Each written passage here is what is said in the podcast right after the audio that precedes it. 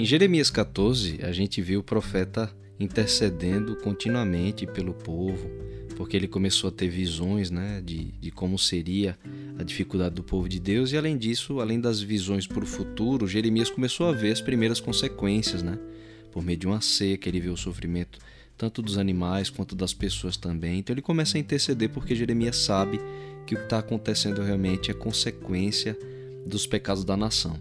Aí, esse capítulo 15 de Jeremias é realmente uma continuação da intercessão dele, só que agora o Senhor realmente dá um ponto final. Deus diz que não tinha mais outra alternativa, os juízos teriam que vir de forma definitiva, porque o povo não ouvia a voz de Deus mais de jeito nenhum. Ele tentou muito, insistiu continuamente. Então agora as consequências eram necessárias, né? inclusive para o próprio reerguimento do povo de Deus Agora não adiantava só realmente Deus remover e aí talvez pelo amor o povo se convertesse, não, eles não ouviam mais. Então as consequências elas realmente eram necessárias. Então, relembrando para Jeremias como foi que a nação chegou nesse ponto, explicando como tudo isso é, chegou nessa né, situação, Deus aponta Manassés como a causa.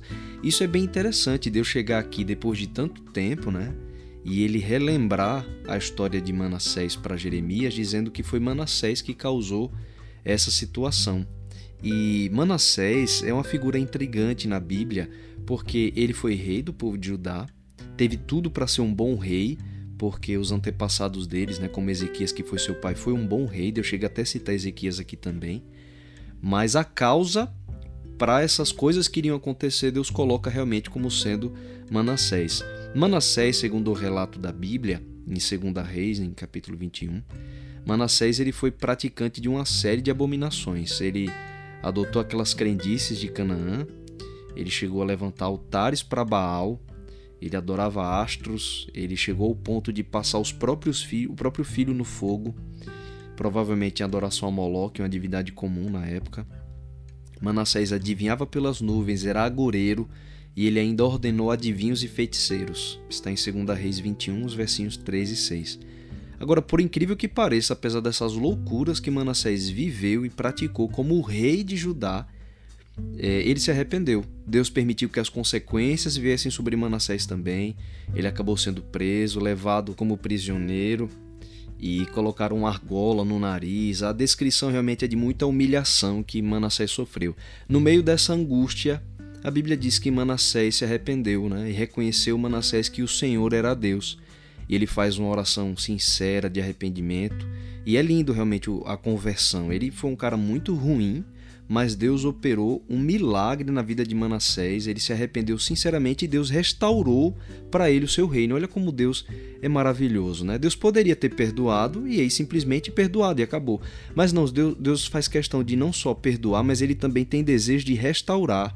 E Deus restaurou o reino de Manassés. E quando ele voltou, ele voltou realmente como um rei diferente, tentando fazer reformas, mudanças, tentando proteger o seu povo. É muito bonito o relato de conversão dele. Agora, apesar de Manassés ter mudado sinceramente depois ter tido é, assim a responsabilidade né, de tentar é, mudar a ordem das coisas, desfazer o mau testemunho que ele deu, infelizmente o povo acabou mantendo o mau exemplo.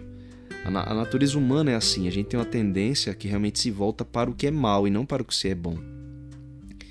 E aí o povo realmente não se arrependia mais. Chegou um ponto que eles continuaram mantendo tudo aquilo que Manassés trouxe para dentro da nação e eles não se arrependiam mais. Deus tentou insistentemente, mas não adiantava. Então, assim, a gente sabe que foi Manassés um dos grandes responsáveis pelo que aconteceu com a nação de Judá. O povo de Israel se desviou bem antes, né, por causa de Jeroboão, que foi logo ali depois de Salomão.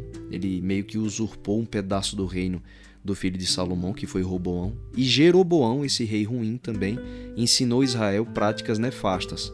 Depois de um tempo, vem então Manassés, ele faz a mesma coisa agora dentro com a nação de Judá, que havia se separado é, de Israel.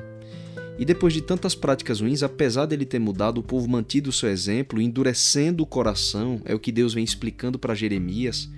Deus está tentando até fazer a gente entender, por meio de Jeremias, o que foi que aconteceu com o povo, o processo de endurecimento do coração deles. E aí, nesse capítulo, é interessante a maneira como Deus expressa a tristeza profunda dele com o seu povo. No verso 6, Deus diz assim: falando da nação, né? Tu me, tu me rejeitaste, diz o Senhor, voltaste para trás, por isso levantarei a mão contra ti e te destruirei. Estou cansado de ter compaixão. É muito forte essa expressão que Deus usa. E ele está usando aqui realmente para demonstrar o tamanho da sua tristeza por ter insistido tanto. Né? A, a, inclusive, a tradição diz que foi o próprio Manassés que assassinou o profeta Isaías. Veja só, se arrependeu, Deus restaurou o reino dele. Mas esse mau exemplo de Manassés contaminou a nação inteira. E depois de insistir tanto para que eles mudassem e arrependessem, não, eles preferiram realmente se manter no pecado. Manassés começou, mas se arrependeu, agora o povo manteve-se nesse caminho. E a gente para para pensar como é importante né, ter esse cuidado com o testemunho que nós damos para os outros.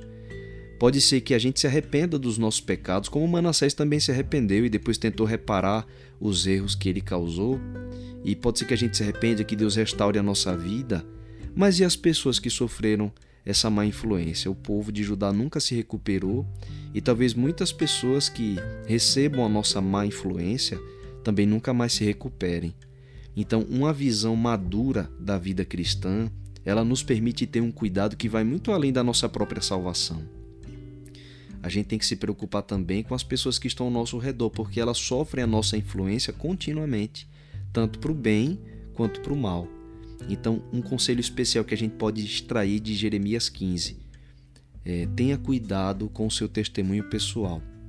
Você pode estar distante de Deus e se arrepender e voltar para o Senhor. E glória a Deus é o que Deus deseja. Ele não só perdoa, mas Deus também tem desejo de restaurar quando possível. Agora, e as pessoas que sofreram a nossa má influência no meio do caminho? Então a gente tem que se preocupar muito além com o nosso próprio relacionamento com Deus também com o testemunho que nós damos para as outras pessoas. Que a sua vida seja sempre um cheiro de vida para a vida, como diz Paulo, né? E não de morte, um cheiro de morte para a morte. Que através da sua vida as pessoas sejam influenciadas para chegarem mais pertinho do Senhor, viver em fidelidade e desfrutar realmente da alegria da presença de Deus que satisfaz tanto o coração, que muda, né? A gente pode ser um poder de influência para o bem.